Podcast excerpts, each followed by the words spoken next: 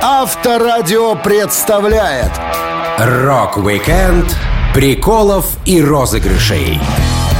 1 апреля — День дурака. Рок-музыканты очень любят разыгрывать своих коллег и зрителей, а иногда они сами становятся жертвами эпичных шуток на сцене и за кулисами. Я, Александр Лисовский, расскажу вам о самых необычных розыгрышах известных рокеров. Рок-викенд на Авторадио.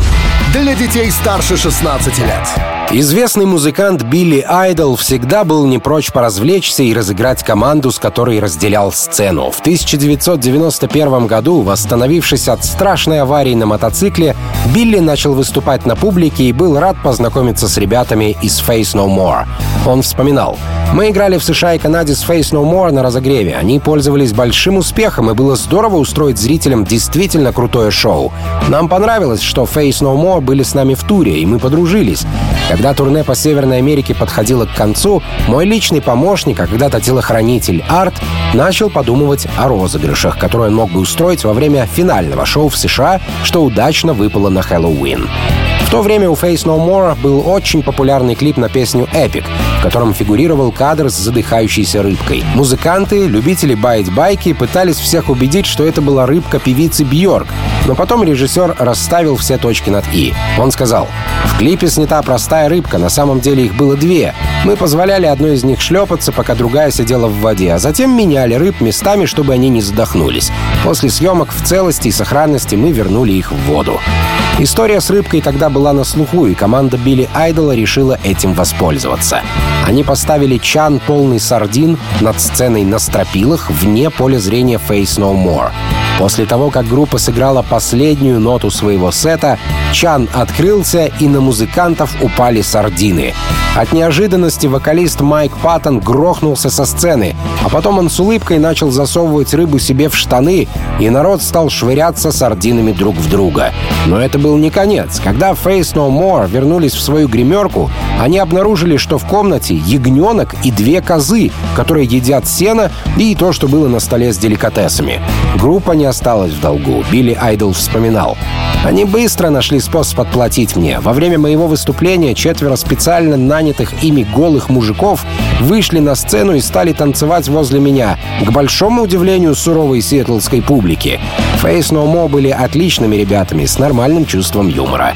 Слухи о розыгрыше Faith No More распространились повсеместно, и каждый участник группы Jen Loves Jezebel, с которой Билли Айдол играл позже, то и дело вытягивал шею, чтобы заглянуть в темноту на случай, если что-то на него начнет падать сверху. И как-то раз снова упало. На Уэмбли Билли Айдол с ребятами сбросили с потолка на аудиторию сотни воздушных шаров с прикрепленными к ним презервативами. И на каждом была надпись «Давай займемся сексом». Любовь к розыгрышам передалась дочери Айдола по наследству. Она была серьезной девочкой, но могла хорошо разыграть папашу. Музыкант вспоминал. В детстве Бонни была шутницей и каждый раз доставала меня. Когда она была в подростковом возрасте, я забеспокоился, что она может сделать татуировку, поскольку они появлялись на руках, ногах и туловище ее друзей. У ее подруги были татуировки двух пистолетов на животе. Папа волновался. А потом Бонни пришла ко мне и показала татуировку на руке. Массивный якорь со словом «мать». Вся жизнь пролетела у меня перед глазами. Это была худшая тату, что я когда-либо видел. Бонни заметила, что мне поплохело, и призналась, что это не настоящая наколка. Тогда я с облегчением выдохнул и понял, моя детка вся пошла в папочку. Рок-викенд приколов и розыгрышей. На Авторадио. Самым безбашенным и опасным шутником в рок-музыке считался Кит Мун, барабанщик группы The Who, которому не сиделось на месте. Одним из любимых приколов Кита был взрыв пиротехники в гостиничных номерах. Особо интересным приколом для Муна было разнести унитаз и канализацию в номере. Начиная с небольших черри-бомбочек, барабанщик перешел к мощным фейерверкам, а после — к динамитным шашкам. Гитарист The Who Пит Таунсенд рассказывал. «Помню, я вошел в комнату в гостиничном номере Муна и обратил внимание, что там нет унитаза. Остался только S-образный изгиб слива. Кит мне объяснил, что, играя с вишневой бомбочкой, понял, она вот-вот взорвется, бросил пиротехнику в унитаз и разнес все в дребезги. Начиная с этого момента нас выгоняли из всех отелей, в которых мы когда-либо останавливались. Другой страстью Муна было переодевание. Он любил надевать на себя необычные костюмы, например, платье королевы, и смотреть на реакцию окружающих. Его приятелями по таким розыгрышам были Вив Стэншел и Ларри Смит из группы Бонза Дог.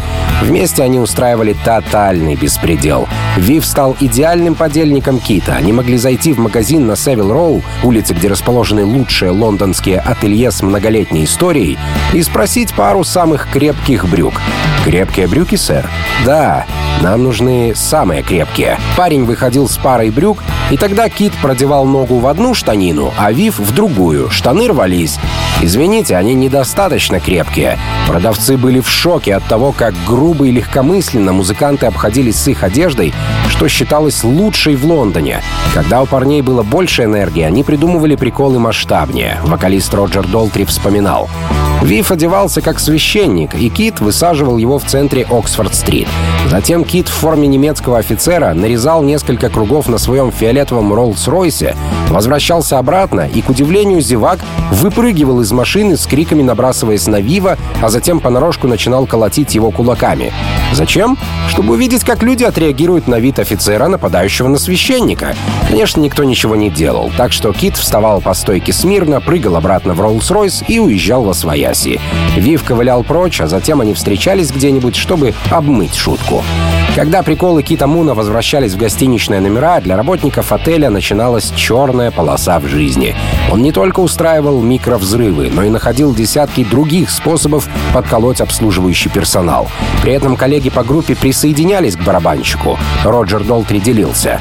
Трендами 68 года стали суперклей, пираньи и змеи. Суперклей говорит сам за себя. Мне жаль всех горничных, которые, к своему удивлению, не могли передвинуть мебель, поднять унитазные сиденья и снять бокалы для вина с потолка. Пираньи были идеей нашего басиста Джона. С виду такой тихоня он был полноправным членом преступной когорты Кита. У Джона была темная сторона. Именно он положил пираний в ванну отеля. Я не могу вспомнить, чья это была ванна, но помню, как смотрел на этих рыбок и думал, что они выглядят не очень агрессивно. Джону продали фуфло. Зато змея точно была настоящей. Роджеру подарила животное одна из поклонниц. Бычья змея выглядела почти как гремучая, но без погремушки. И она не была смертельно ядовитой. Долтри вспоминал. Мы носили этого змея в наволочке и прозвали его Адольф. Кит то и дело одалживал его для прикола. Он с улыбкой извлекал Адольфа из наволочки и тут же исчезал. А в следующую минуту раздавались чьи-то крики. Рок-викенд приколов и розыгрышей на Авторадио. Розыгрыши между группами в туре — довольно популярное явление в музыкальной природе. Серия взаимных подстав и пранков настигла группы Kiss и Rush, когда они играли в совместном туре 75 года. Rush не были особо известны, но впечатлили Пола Стэнли с первого аккорда. Он делился. Я помню, как Rush впервые играли с нами. Они начали с песни «Finding My Way», где Гэдди Ли издавал свой коронный визг. Мы такие «Да, детка, эта группа хороша». Вначале они были больше похожи на Зеппелин, а позже их звучание изменилось в сторону прогрессивного рока. Во время последнего выступления Rush в Сан-Диего 7 июня 1975 года Кис решили устроить небольшой прикол для себя и зрителей. Они вышли на сцену в своем гриме во время последней песни сета и начали забрасывать музыкантов пирогами с кремом. В битву вступила вся дорожная бригада, звукари и грузчики. Фотограф Терренс Берт рассказывал. Джин Симмонс схватил пирог и размазал его Гэдди по лицу, как в классической комедии. Все были покрыты сливками, инструменты безнадежно испачкались. Гэдди Ли не мог петь, он скользил по сцене и еле стоял на ногах. В ту ночь я сделал несколько фотографий, в том числе великолепное фото Гэдди, который покрыт кремом с ног до головы и истерически смеется, в то время как Джин и Пол поддерживают его, чтобы он не упал. Барабаны Нила Пирта были покрыты взбитыми сливками и звучали как мокрая лапша, а Алексу после этого пришлось разобрать свою гитару, чтобы вычистить все дерьмо из звукоснимателей. После такого разгрома группа Rush была решительно настроена отомстить Кис похожим способом. На одном шоу на сцене были вентиляторы, которые нагнетали воздух в лицо выступающим музыкантам, благодаря чему волосы красиво развивались на ветру. Rush закупили самого вонючего сыра в округе и подложили на вентиляторы так, что когда их включили, сложно было делать вид, будто ничего не происходит. Вонь разлеталась по всему залу. Пол Стэнли говорил, «Я не забуду этот запах, он буквально оплавил мне глаза. Мы были категорически против самой идеи, что зрители должны страдать от наших внутренних шуток. Но нам очень нравились ребята из Раш. А потом они появились на нашей сцене, раскрашенные как индейцы, с большими перьями, и начали бросать в нас пироги. Гэдди стрелял в меня резиновыми стрелами, пытаясь сорвать шоу. Признаюсь, выступать в таких условиях было очень сложно. Помимо драки пирогами и выходок на сцене, участники группы Rush доставали ребят из КИС своими выдуманными персонажами. Например, Алекс Лайфсон придумал такого героя, как Мешок. Он вспоминал. Мешок был персонажем, который появлялся в комнате Джина и Эйса после шоу, когда я выпивал пару бутылочек. Я надевал на голову бумажный мешок для белья, на котором рисовал лицо, а также продевал руки в штанины и цеплялся к окружающим, разговаривая странным голосом. Однажды Джин Симмонс пригласил к себе в номер двух цыпочек и явно планировал бурную ночь. Но тут к нему в номер ворвался мой мешок и распугал всю добычу. Не каждая леди выдержит общение с человеком, у которого на голове мешок, а в штанах руки. Думаю, Джин до сих пор мне этого не простил. В то же время у Питера Криса был персонаж по имени Мсье Луи. Он надевал бант, рисовал на лице тонкие усы и говорил с французским акцентом. Мешок и Месье Луи были вместе очень веселой парочкой. Они могли достать кого угодно, так что другие музыканты не рисковали попадаться у них на пути. Рок-викенд приколов и розыгрышей на Авторадио. В жизни Оззи Осборна различают его сольное творчество и творчество в составе группы Black Sabbath. Точно так же и приколы музыканта были как индивидуальными, так и выдуманными в соавторстве с Тони Айоми и другими коллегами по группе. Еще до того, как стать известным безумцем, Оззи работал на скотобойне в ужасно мрачном месте не для слабонервных. Но при этом он не забывал развлекаться. Музыкант рассказывал. Парни, с которыми я работал, были сумасшедшими и чертовски любили веселиться. К тому же после того, как забьешь всех запланированных животных, можно было идти домой. Так что я начинал пораньше и освобождался к 9-10 утра. Помню, как по четвергам мы получали зарплату и сразу отправлялись в паб.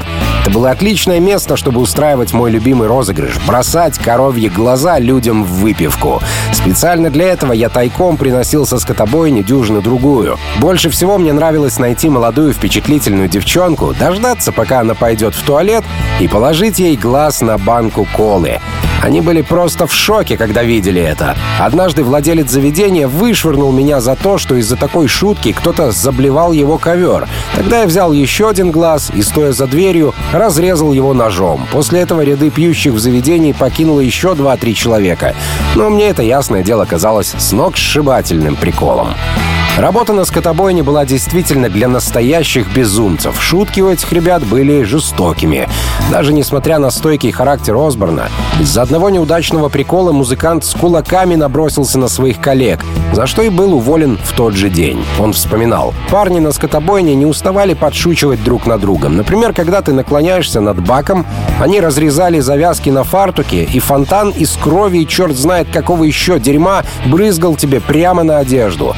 Мне это быстро надоело, один перец меня особенно бесил. И вот однажды я наклоняюсь над баком, а этот чувак подкрадывается сзади и разрезает мне завязки на фартуке. Я, недолго думая, разворачиваюсь и бью его по голове столбом для просушки сала. Я просто потерял хладнокровие, приятель, пойми. Это была довольно жестокая сцена. Я ударил его несколько раз, так что парня пришлось увезти в больницу. На этом закончилась моя работа на скотобойне. «Вали и не вздумай возвращаться», — сказал начальник. В зрелом возрасте, будучи рок-звездой, Оззи не оставил своих приколов. Одним из его любимых занятий было сбривать брови у людей, пока они спят. При этом, просыпаясь, человек смотрел в зеркало и долгое время не мог понять, почему он так странно выглядит. Один из пострадавших даже обратился к врачу, поскольку до него так и не дошло, от чего лицо сильно изменилось. Подобные шутки Оззи проделывал с агентами, менеджерами, помощниками, ассистентами, друзьями и друзьями друзей. Всякий раз, когда кто-то приходил на собрание к руководству с лицом без бровей, было понятно, что они провели выходные у Осборна в гостях. Однажды даже бедный домашний песик стал жертвой шуток музыканта. Оззи делился. Мы с приятелем Питом взяли кусок сырого мяса и положили его на дно миски с хересом. Потом позвали Бабблса, йоркширского терьера Шерон, и ждали, что же будет. Бабблс вылокал миску хереса, чтобы добраться до мяса. Примерно через пять минут он окосел, начал сшибать углы и подвывать музыки, которую нас играла. Бабблс был в... Он вырубился посреди гостиной. На утро он ходил тихий, поникший и смотрел на меня таким взглядом, словно думал, «Я знаю, что все это ты, старую Рок-викенд приколов и розыгрышей на Авторадио. Довольно серьезный и суровый внешний вид вокалиста Judas Priest Роба Хелфорда никогда в жизни не выдал бы в нем озорного шутника, но все же некоторые истории про Роба доказывают обратное. Музыкант не очень любил, когда над ним подшучивают, но умел достойно держать удар. Его первые серьезные отношения с приятелем Брэдом были испытаны как раз многочисленными приколами. Роб делился. Брэд много смеялся, потому что он был неисправным шутником и очень искусным мошенником. Он был настоящей силой природы, и у него сформировалась своя фирменная линия юмора — водные шутки. Меня сильно сбило с толку, когда он впервые выплеснул на меня стакан воды. Кроме того, при прохождении через дверь мне на голову иногда падал воздушный шар, наполненный водой. Таких выходок было много. Но вскоре я к этому привык. Я никогда не был любителем вымокать. Если бы кто-нибудь другой сделал мне такое дерьмо, я бы захотел моментально разобраться с ним. Но я был так увлечен Брэдом, что находил его приколы забавными. Он заставлял меня смеяться, и мне нравилось быть с ним. Приколы самого Роба Хелфорда также имели общую стилистику, но распространялись куда на большее количество невинных людей. Как правило, это были посетители гостиниц. Именно в гостиницах от нечего делать у Хелфорда просыпалась вредная активность. Он рассказывал. Все японские шоу начинались в 6 вечера, а это означало, что мы возвращались в отель к 9 с несколькими напитками внутри и кучей свободного времени. Это была смертельная комбинация. Я никогда не громил гостиничные номера. Будучи парнем из работы рабочего класса я знал, что чьей-то бедной маме придется убирать беспорядок. Но у меня был период большой любви к огнетушителям. Во время тура Stained Class я взял один огнетушитель в пустой лифт, включил его, нажал кнопки на каждом этаже, а затем выбежал, когда двери закрылись. Корчащийся, извивающийся и вышедший из-под контроля огнетушитель путешествовал вверх и вниз по отелю, заливая людей, ожидающих у лифта на каждом этаже. Это было самое веселое занятие. Жертвами шуток Роба Хелфорда чаще всего становились члены дорожной команды. Ребята, которые грузили, устанавливали и настраивали аппаратуру. В некоторых случаях дело доходило до полиции, но благодаря актерской жилке Роба его ни в чем не заподозрили. Музыкант рассказывал. Я узнал, что один из наших ребят остановился в двух дверях от меня в нашем коридоре в Токио. Это показалось прекрасной возможностью нанести удар и вывести мою любовь к огнетушителям на новый уровень. Я схватил со стены огнетушитель, направил сопло под дверь, ударил поверху и побежал обратно в свою комнату. Музыкант приоткрыл дверь и выглядывал, чтобы не пропустить все веселье, как вдруг услышал кучу яростных криков на японском языке. Оказалось, он ошибся номером. Дверь распахнулась, и оттуда, спотыкаясь, вывалился японский бизнесмен с ног до головы весь в розовом порошке. Порошок был повсюду, на всех стенах, на мебели и на ковре. Обиженный розовый парень продолжал выть. Роб делился. Через окно я увидел, как внизу подъехала полицейская машина. Вот дерьмо. Они постучали в мою дверь. Я спросил, э, кто это? «Полиция!» — раздался голос. Я открыл дверь, театрально зевнув. «Да?» «Кто-то выстрелил из огнетушителя. Вы что-нибудь знаете?» «Как ужасно!» — ответил я. «Нет, вообще ничего. Я крепко спал. Извините, мне нужно снова лечь спать. Завтра у меня шоу». А потом я несколько часов смеялся и не мог успокоиться. Рок-викенд приколов и розыгрышей на Авторадио. Один из самых интересных приколов в исполнении Джорджа Харрисона затянулся на долгих 30 лет. Сам розыгрыш длился недолго, но его история ушла своими корнями в 1970 год, когда Джордж записывал свой сольник «All Things Must Pass».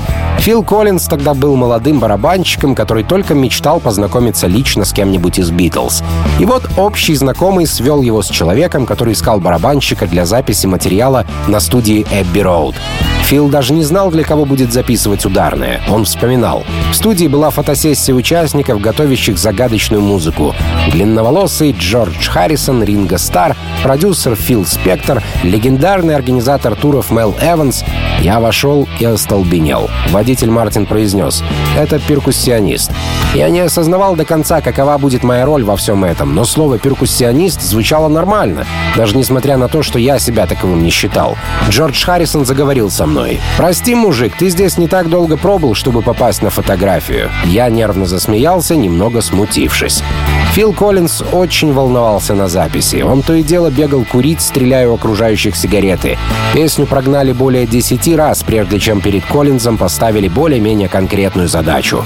Фил был в студии, смотрел на остальных через окно и выкладывался по полной программе. Он говорил, конце концов, после того, как мы тысячу раз сыграли Art of Dying, я услышал судьбоносные слова продюсера Спектора. «Хорошо, ребята, парень на конгах, готов начать?» У меня даже не было имени, но хуже было то, что он не слышал, как я все это время играю. Я стоял, смотрел на свои окровавленные руки, чувствовал небольшое головокружение из-за выкуренных сигарет и думал «Спектр, ты ублюдок». В итоге имени Фила не было на конверте пластинки, а его партию не включили в итоговую запись. Эта история стала большой травмой для Коллинза, чем и воспользовался Джордж Харрисон в 2001 году. Когда у Коллинза появилась возможность связаться с Джорджем через знакомого репортера, он попросил передать ту самую запись конгов, которую Харрисон не включил в альбом. Фил говорил, я получил небольшой пакет по почте. Внутри была магнитофонная лента с письмом. «Дорогой Фил, возможно, это ты. С любовью, Джордж». Я зашел в свою домашнюю студию, закрыл дверь, придвинул стул, вставил ленту и включил запись. Специалиста сразу же заставили бы вздрогнуть ужасно неритмичные удары. «Господь всемогущий, выключите это!» Я не помнил, что все было настолько плохо. Я играл слишком напряженно, слишком суетливо, слишком сыро. Затем я услышал знакомый голос. Это Харрисон говорил Спектру. «Фил, Фил, давай попробуем еще раз, только без этого парня на конгах». Фил Коллинз даже не помнил, что играл так безобразно. Он был в шоке, пока в его доме не раздался телефонный звонок, и Харрисон на другом конце провода не признался, что это была не настоящая пленка, а просто подстава. Он сказал, мы с Рэем Купером делали новую аранжировку для песен альбома и договорились, что сделаем отдельную запись Art of Dying специально для Фила Коллинза, в которой Рэй переделает конги так, чтобы они звучали ужасно. В брошюре, что прилагалось к изданию в честь 30-летия альбома Харрисона, музыкант лично написал новый список исполнителей. И в нем, наконец-то, был Фил Коллинз, хотя партия Коллинза на конгах уже навсегда потеряна в архивах Abbey Road. Рок-викенд приколов и розыгрышей на Авторадио. Сэр Элтон Джон хоть и должен быть, как и все британцы, сдержанным и спокойным, но по факту часто придумывает веселые приколы, на которые даже самые суровые коллеги не обижаются, потому что хорошо знают музыканта. Во-первых, он со своим приятелем Родом Стюардом постоянно подкалывают друг друга и всегда находят новые способы задеть оппонента. Однажды Элтон Джон устроил Роду сюрприз перед сотнями зрителей. Он внезапно появился на сцене на одном из концертов Стюарта, спокойно подошел к нему во время песни, уселся на колени и мешал исполнить «You are in my heart». Даже всемирная известность Битлз не спасала участников группы от приколов Элтона. Рокетмен вспоминал. Многие говорили, что Джон Леннон суровый и угрюмый. Я же видел его доброту, мягкость и умение веселить других, поэтому познакомил с ним маму и отчима Дерфа. Во время совместного ужина, когда Джон вышел в туалет, мы с Дерфом решили пошутить, снять вставные челюсти и положить Леннону в стакан. Я думал, он разобьет мне нос. Но он довольно легко отреагировал на прикол. У Джона Леннона было хорошее чувство юмора. Все время, которое мы проводили с ним или с ним и Ринго Старом, я смеялся без остановки. Однако не всегда приколы Элтона Джона были такими безопасными. Однажды он так напугал Игги Попа, что чуть было не получил тумаков прямо на сцене. Несколько фанатов Игги и пара репортеров журнала Cream пригласили Элтона на концерт Stooges. Британец вспоминал.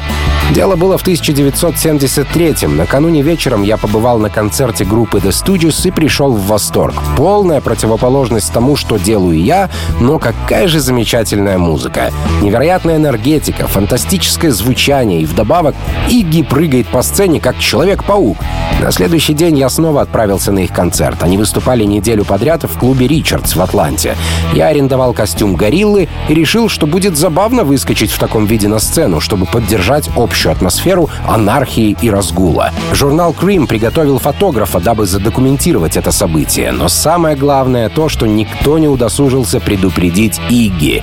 Крестный отец панк-рока всю ночь перед шоу тусовался у девушки, употреблял всякую гадость, а она привезла его в гостиницу в бесчувственном состоянии. Ребята из команды занесли тело в номер, сгрузили на какой-то средиземноморский кустик и не могли удержаться от смеха, глядя, как их лидер мирно спит на колючей подстилке. Игги вспоминал.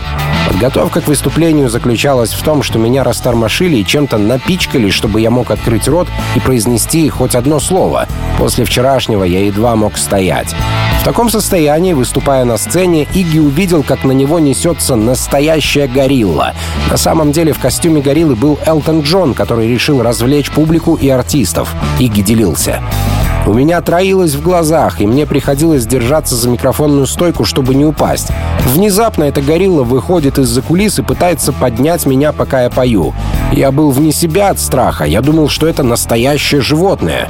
Тем временем гитарист Stooges Джеймс Уильямсон уже подошел к горилле, чтобы вышвырнуть со сцены примата напугавшего вокалиста. Но Элтон Джон вовремя снял маску, тем самым избежал участи быть сброшенным в толпу. Игги узнал приятеля и спокойно продолжил выступление уже вместе с Элтоном. Прикол запомнился надолго, но главное, никто не пострадал. Музыканты отделались легким испугом. Рок-викенд приколов и розыгрышей на Авторадио. О шуточках нетрезвого Джо Уолша из команды Eagles некоторые бедолаги знают не понаслышке. Его коллега по группе Дон Хенли собственным телом прочувствовал всю опасность розыгрышей Уолша. В 1977 году ничто не предвещало беды. Eagles только что закончили ежегодный концерт под названием «День на зелени», отыграв шоу с группами Heart, Foreigner, The Dobby Brothers и другими. Все отлично провели время и продолжили вечеринку до глубокой ночи. После значительной порции выпивки Дон Хенли вырубился, и Джо Уолш попытался сделать ему обрезание. Уолш сам был в шоке, когда на утро понял, что произошло. Он говорил, я не знаю, о чем я думал. Тогда я был не в своем уме. Мне стало скучно в гостинице, спать не хотелось. Я начал приклеивать всю мебель суперклеем к потолку, но это быстро надоело. Было около четырех утра, и только мы со Стивом Миллером и Миком Джонсом из Форенер не спали. Хенли храпел голым на коврике. Его мужские причиндалы валялись на полу. У меня появилась тупейшая идея розыгрыша. Я достал свой старый верный швейцарский армейский нож и решил сделать ему обрезание. Он ничего не чувствовал, но на полпути я понял, что творю какую-то дичь и остановился. На следующее утро Хенли проснулся, корчась от боли. Его мужское устройство было замотано изолентой и марлей. «Я понятия не имел, что произошло», — сказал Хенли. Потом я услышал, как Миллер и Уолш хихикали в другой комнате. Эти идиоты чуть не убили меня, но потом мы с ними поехали в больницу, и теперь у меня шрамы на всю жизнь. Но я понимаю, что для Джо это было просто развлечением. Уолш интересный парень, но шутки у него жестоковатые. Зато теперь моя струя бьет по диагонали, и я легко могу пописать в угол. Еще одной диковатой шуткой участника Eagles Джо Уолша была шутка с бензопилой. Сложно понять, о чем думал менеджер группы Ирвин Кейзов, когда подарил Уолшу бензопилу на день рождения. Музыкант использовал ее по полной программе. Нужно заметить, что многим шуткам и розыгрышам Волша научил его друг, барабанщик The Who Кит Мун. Джо вспоминал. Когда я был в The James Gang, мы выступали на разогреве у The Who, и Кит Мун решил, что я ему нравлюсь и что мы должны тусить вместе. Он научил меня основам разрушения отелей, приклеиванию мебели к потолку и полу, взрыву унитазов. Он был моим наставником. И, конечно, позже я придумал еще одно развлечение под кодовым названием «бензопила». Я любил таскать пилу с собой, ее даже включать не надо, чтобы люди шарахались от тебя, как от демона. Подход к стойке регистрации с бензопилой в руке уже сам по себе был крутым розыгрышем. Уолш использовал пилу, чтобы укоротить все ножки мебели в гостиничном номере менеджера Eagles Ирвинга Эйзофа, аргументировав это тем, что при небольшом росте 160 сантиметров ему будет намного удобнее. В свою очередь Эйзов прибил всю мебель в комнате Уолша к потолку. Уолша рассказывал, как номера в гостиницах менялись после его визита. Раньше я выбрасывал вещи из окна, мусорил в гостиничных номерах, заклеивал суперклеем все ящики, приклеивал сиденье к унитазу и телефон к тумбочке. А однажды ночью мы остановились в Holiday Inn, и у нас с Эйзофом должны были быть смежные номера, но нам дали раздельное. Так что я запустил бензопилу и сделал нам новый проход между комнатами. Я влез к нему через стену и сказал, ну вот, теперь у нас действительно смежные комнаты. Единственный отель, который после вмешательства Джо Уолша не стал развалинами, это Hotel California, где музыкант хорошо постарался со своей гитарой и бэк-вокалом. Рок-викенд приколов и розыгрышей на Авторадио. Искусство розыгрышей и приколов Ричи Блэкмор знал ничуть не хуже, чем музыкальное искусство. Еще до совершеннолетия он попал в группу The Savages и участвовал во всех выходках команды не только на шоу, но и вне музыкальной деятельности. Savages научили его метать мучные бомбочки. Один из участников группы Сач вспоминал. Все в команде метали бомбочки, но Ричи был особенно хорошим метателем. Бывало, мы по дороге бросали пакеты с мукой из микроавтобуса. Если вы сделаете надрез в пакете, то он взорвется при попадании в цель. А если к тому же в это время идет дождь, эффект будет сильнее.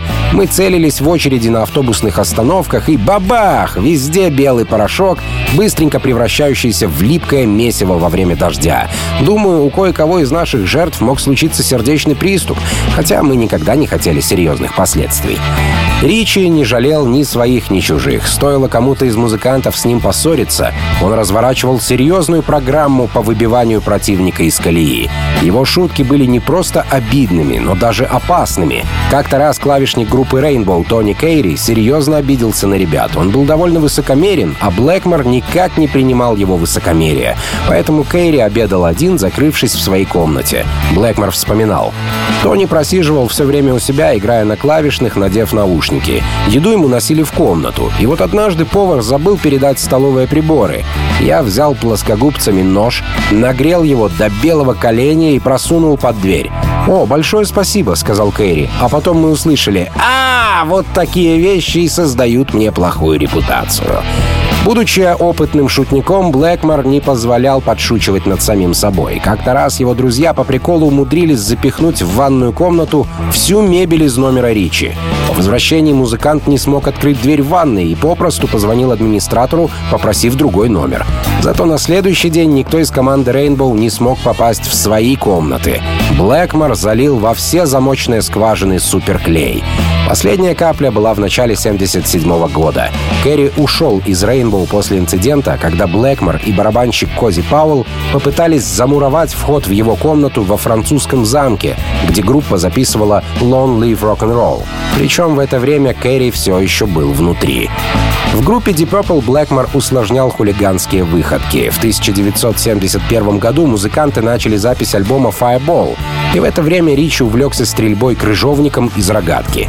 Потом рогатки купили и его коллеги. Группа устроила целое крыжовнико-стрелковое подразделение.